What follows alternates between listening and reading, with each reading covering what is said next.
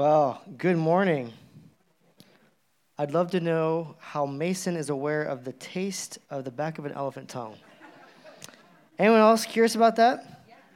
I am. I look forward to hearing that, Mason. Well, welcome to Bridgewater. My name is Tim, and I am one of the pastors here, and we are delighted to be here with you. If you're visiting with us for the first time, we are so excited you're with us. And uh, just want to let you know uh, there's going to be a few weekends that my family and I will not be here has nothing to do with how much we like you or not like you. But we get the opportunity to visit a couple other campuses. Next weekend is going to be one of those weekends. So we will miss you. I'm sure you won't even notice we're gone. But uh, that'll be that. Um, as you guys get to know me, you'll probably learn that I have really enjoyed doing wilderness trips. I've enjoyed doing these backpacking canoe trips to Algonquin Park, to the Boundary Waters. I've even done trips on the Appalachian Trail. It's just been a huge highlight of, of what I've gotten to do apart with, uh, connected with ministry. And so about four years ago, I took a group of students to Algonquin Park and as we were getting ready to communicate this, I had to decide okay, how many students do I think I'll need? Because that's going to impact how many leaders I'm going to recruit. So I picked the number 21. I didn't really think that there was going to be 21 senior high students, 9th through 12th grade, who actually wanted to go out in the woods and canoe and backpack with me. So we put that up there. Sign-ups went live, and we blew the lid off of the sign-ups. We ended up bringing 36 people to Algonquin Park in Canada. And that is crazy. That brought an insane amount of pressure on me as I was preparing all of the leaders, as I was uh, figuring out travel routes, as we were getting gear, as we were organizing and buying food. All of that was weighing down on me. And then I found out that there was a girl who was diabetic. Now, I've brought several kids out there with all sorts of food allergies. It's one thing to keep kids away from peanuts, but then you got another girl who is relying on a machine to help regulate or identify what she needs to do with her insulin. And that totally freaked me out. And as I was talking to her mom, she was saying, okay, she just needs to bring some extra fruit snacks, some juice boxes, and some insulin tablets. I'm like, oh, no problem, that's fine. And then her mom says, well, she needs to have those in her tent with her at night. And I was like, whoa, now we've got a problem. I don't know if you've ever gone camping or if you've ever done like an overnight trip in the middle of the woods, but my rule is there is no food in the tent. In fact, if it has a scent, it stays out of the tent. No candy bar wrappers, no deodorant, no toothpaste. Because the last thing you want is Yogi Bear rushing into your tent because he smells Snickers. So I began to freak out and the stress began to pile on me. And so eventually we found a bear proof, scent proof bag. And I thought, oh, well, maybe that's going to work. But that didn't really relieve any of the pressure or any of the stress that I was feeling. In fact, the closer we got the trip, the more stressed out I began, became because I was so consumed with all of the nitty gritty details, getting kids across the border with their documentation, making sure that the leaders were equipped to help these kids travel safely. And I began to worry and I began to become stressed out. What if something happens to this girl's insulin? We can't just paddle up to the closest urgent care. We're taking a helicopter out of there. What happens if one of these groups there, they're not with me and they get lost? What happens if we have trouble crossing the border? And all of that was overwhelming me. And I've begun to wonder am I the only one who wrestles with stress? I think we've all experienced stress, right? Stress in our marriage, stress raising our kids, stress in our jobs, stress at school. Life has a way of bringing circumstances that can overwhelm us. So the question is how do we battle stress? What's your battle plan when stress comes into your life? Well, that's what we're going to talk about this morning. We're actually going to look at a lady named Martha who lived over 2,000 years ago. So if you have your Bibles, go to Luke chapter 10. We're going to talk about how do you win the battle over stress. Luke chapter 10 starts off in verse 38. If you don't have a Bible, we have it here on the screen. Um, we'd also love to give you a Bible. We have those in the back. That is our gift to you. So, Luke chapter 10, verse 38. And Jesus and his disciples were on their way. He came to a village where a woman named Martha opened her home to him. She had a sister called Mary who sat at the Lord's feet listening to what he said. But Martha was distracted by all the preparations that had to be made. She came to him and asked, Lord, don't you care that my sister has left me to do the work by myself? Tell her to help me. Martha, Martha, the Lord answered, You are worried and upset about many things, but few things are needed, or indeed only one. Mary has chosen what is better, and it will not be taken away from her. So, if these single ladies were on some kind of Christian dating app, uh, I would think most single guys would look at a girl named Martha and they would be excited about her. Like, here's what her profile might look like. She's from Bethany, she's a homeowner, super hospitable, good cook, homemaker. I mean, most guys, if they were looking for a girlfriend, they would look at Martha and they were like, she's the one, right? I'm going to click on that one. And then you look at Mary. She's a millennial, hanging out at her sister's house, sitting on the floor, watching Netflix. You're kind of like, uh, not so sure. But this is not a, a Martha is a terrible person sermon, okay?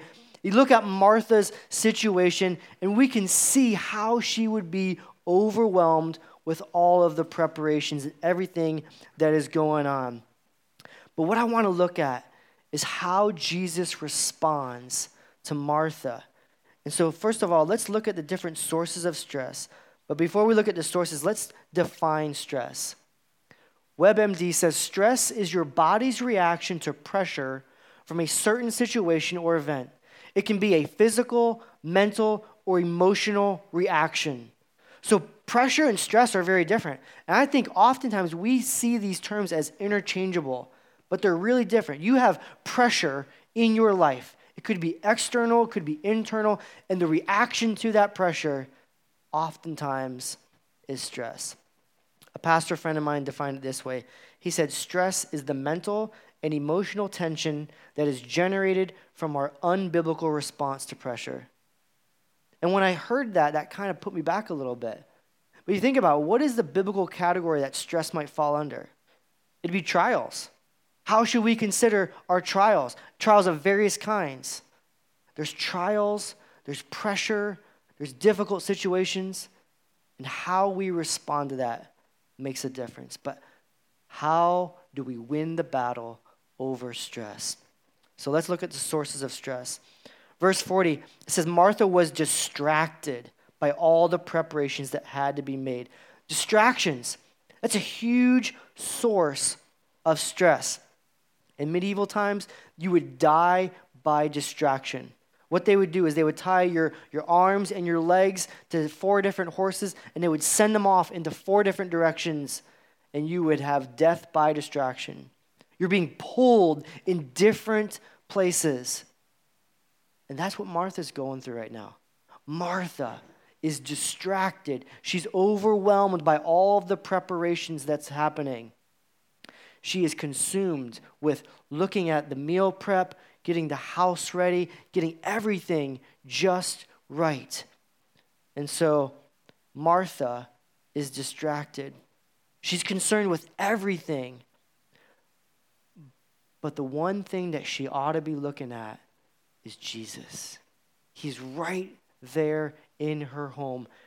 But she is doing some really great things. There's nothing wrong with getting a meal ready. There's nothing wrong with organizing your house. There's nothing ready with making arrangements for, for people who are going to sleep. But at that time, she was distracted from the most biggest and important priority ever, and that's Jesus. She's doing it for the Lord, but her priorities were all twisted and messed up, and that led to a totally different attitude. In her attitude, she is frustrated, she's agitated, she's upset, she's mad at what's going on. She's angry at Jesus. So many distractions. One of them is, is technology, right? We all have phones, tablets, computers. And they can be a, a great resource or an asset, but they are also a huge distraction. The average adult under 40 touches their phone 2,700 times a day. 2,700 times a day, we're touching it. 77% of Americans have a smartphone, and half say they could not live without it. In fact, 20% say they would rather go without their shoes than their smartphone. We are messed up people. We are so addicted to our technology, and they can be a distraction. Not only are they a source of stress, I think it's something that we often run to. And we want to be distracted. When, when life overwhelms us, when the pressure starts coming in us, we turn that release valve and we run to distraction. We love to scroll on social media, we love to binge watch TV shows.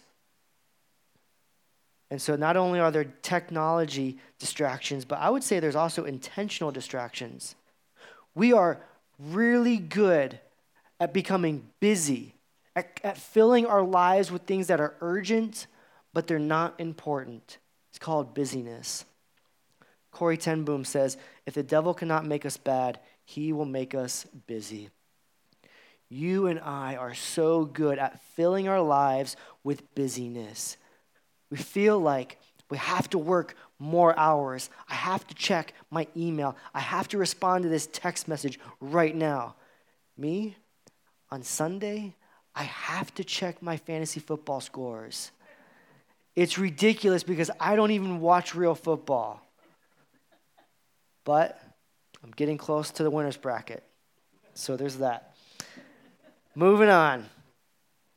Second source of stress expectations. Martha was distracted by all the preparations that had to be made. Who put those expectations on her? Did Jesus walk into her house and say, Martha, I want that chicken stew. I want that homemade bread that you make that I can dip with the oil, and I want this bedroom cleaned up? Who came in? Who made all of those expectations? Martha put the expectations on herself. So many times we put these expectations on us, or we give in to the expectations that we think others have. But what is the one expectation that God has for us? That we would live our lives for His glory. That whatever we eat, that whatever we drink, that whatever we do for that day, we would do it for His glory. We would do it to make much of Jesus. What's the one thing that God wants? Verse 42 says, just love him and listen to him. What does Jesus want from you right now? To love him and to listen to him. Paul Tripp talks about the circle of responsibility.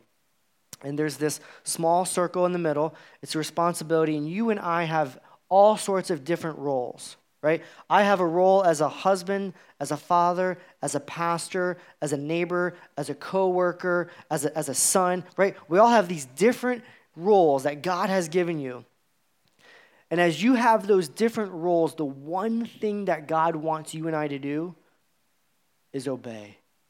That as a husband, I would be obedient in fulfilling that role, leading my wife and my family well as a husband, as a father. As a pastor, my role is to live and shepherd and lead people for his glory. But then we have another circle, the outer circle. It's a circle of concern. There are things in your life and in my life that they're important to us, but we don't really have any control over those things, do we? One of those things might be like my kids' health or my kids' well being or what will they do for a living? Or maybe I'm, I'm concerned about my neighbor, or maybe I'm concerned about the salvation of a friend.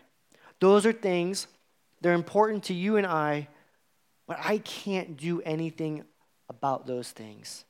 So, what do we do? We need to entrust those to God. That's what we do. There are things in your life and in my life that I need to recognize they're not my responsibility. I can't give a money back guarantee that my kids will grow up and love Jesus.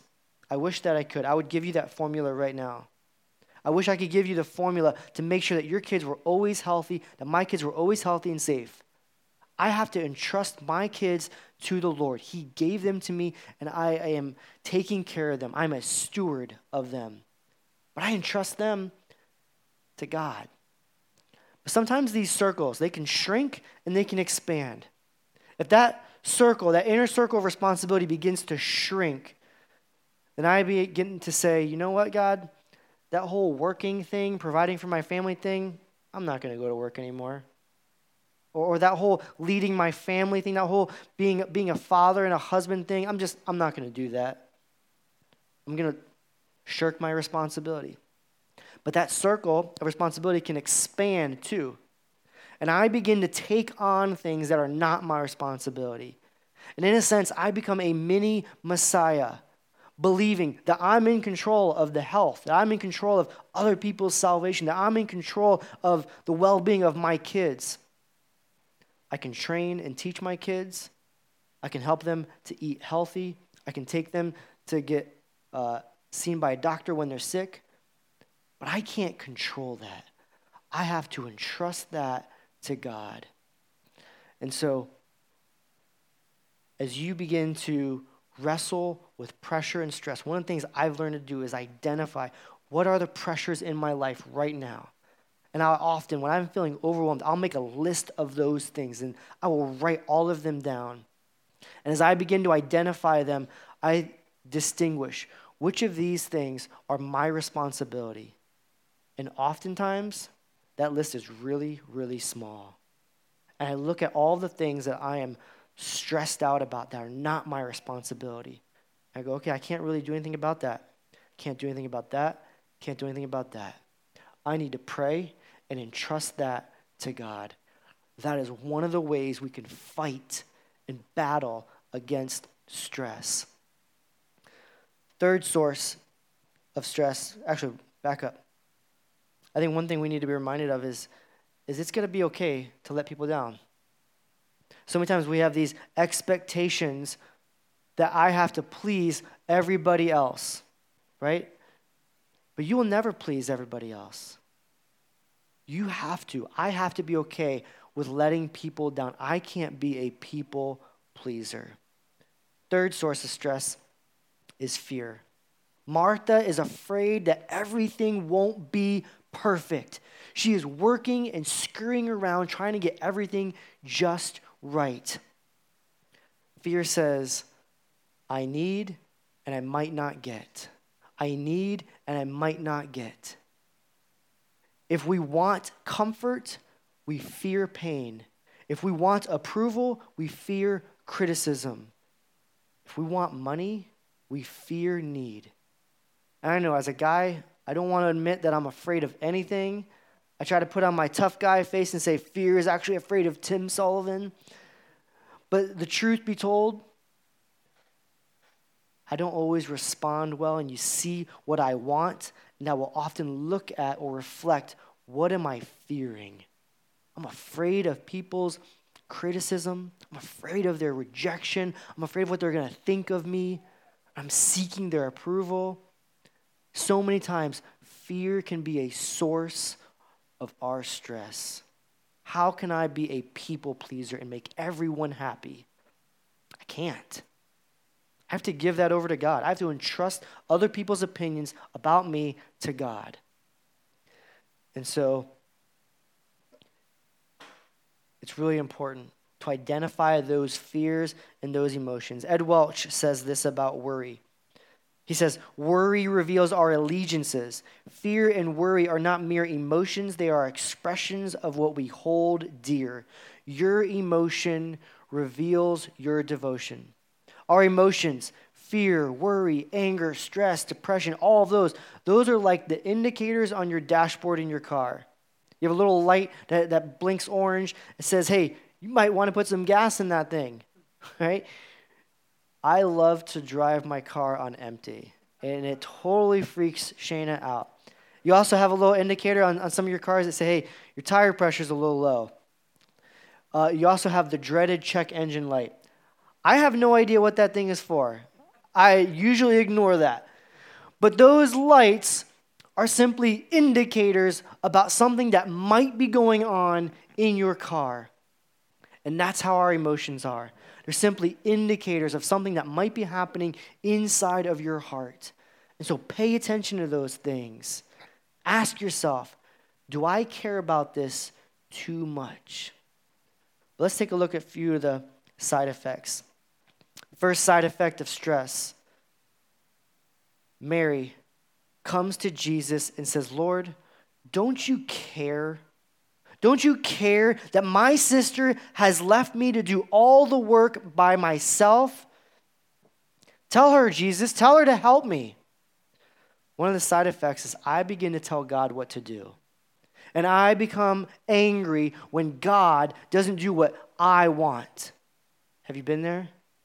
Have you been in a situation praying, thinking, desiring, this is how I want my life to happen? This is how I want this to unfold. And then when it doesn't, we're mad, we're angry, we tell ourselves a false narrative that oh, if God really cared, He would do this. If God really cared about me, He would do this. So, one of the side effects is that we begin to tell God what to do and we become angry with Him. Sometimes we think, He owes me. We tell ourselves this story. And I wonder if Martha was wondering, God, don't you care? Don't you care about me? Look at what's happening. But Jesus didn't respond harshly. I mean, Jesus could have said, Hey, Martha, in 11 days, I'm going to die on the cross. I'm going to pay for all of your sins. I'm going to cover this. He didn't respond that way. He is absolutely amazing as he comforts her. Second side effect is I, I begin to blame others for my problem. She says, Lord, don't you care don't you care that my sister has left me to do all this? This is Mary's fault. Look what Mary's not doing. She is lazy, she is slacking. How often do we blame others? The pressure begins to overwhelm us. It's daunting. And we go, well, if my husband would only do this, if my wife would only do this, if my kids would only listen more, if my boss would only listen more, if my teacher would only be more fair, if my coach and we look at everybody else. If everybody else would just fill in the blank, then I wouldn't be so stressed out. We love to blame others. It's like Martha saying, Jesus, what are you doing? You're just talking about all this life transformation and, and sin and heaven, and, and you're missing the fact that Mary's not even helping me with the table. We blame others all the time. I would say a third side effect is we begin to turn that release valve and we begin to run to escapism.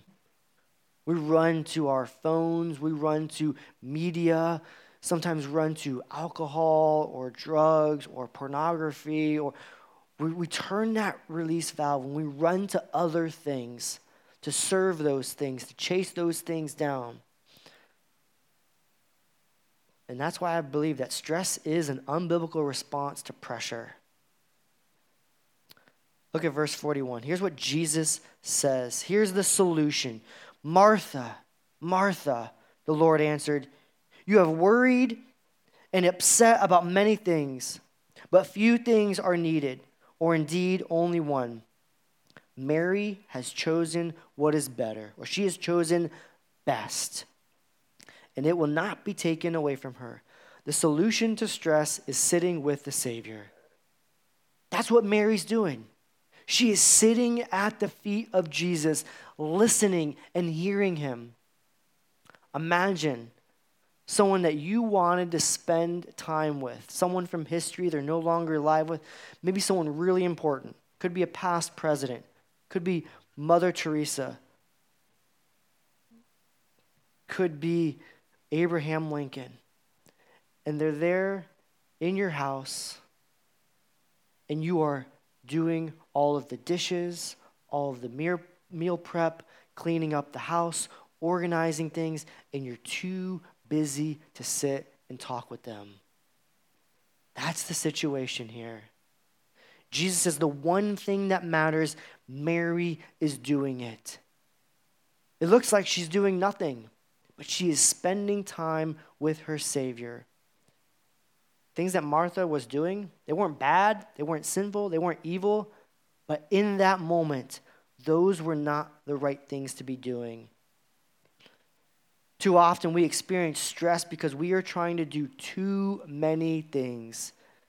Dallas Willard says, Hurry is the great enemy of spiritual life in our day. You must ruthlessly eliminate hurry from your life. We must ruthlessly eliminate hurry from our life. We need to become intentional about the time we have, intentional about how we spend that time. And so, as you go, my challenge to you is to pick up one of those Bible reading plans. There's a 365 day plan, pretty robust. And then there's a 30 day plan. Pick one of those plans and figure out when am I going to spend time with God? Carve out, maybe for you, if you've not read your Bible at all, or if you've not read your Bible in months, it's been a while, figure out, okay, can I spend five minutes with God today? Maybe in the morning, maybe on my lunch break, maybe I'm going to listen to the Bible app on my way to work or school. Carve out some time and be intentional. And here's how you do that you open up your Bible and you begin to pray and you ask God to help you. You ask God to reveal Himself to you. And then you read five verses, 10 verses. Start small, make it doable. You start making some observations of what does the text say? Words or phrases that repeat, questions you have, things that jump out to you. Do this, don't do that. Just spend time meditating on His Word. I want to do that real quick. I want to take 120 seconds for you to talk to Him right now. And I'm going to put a verse on the screen. I'm going to Matthew 11, 28. And I just want you to take the next two minutes, talk to Him, tell Him about your stress. You can read that text, reflect on it, or just pray. Ask Him to help you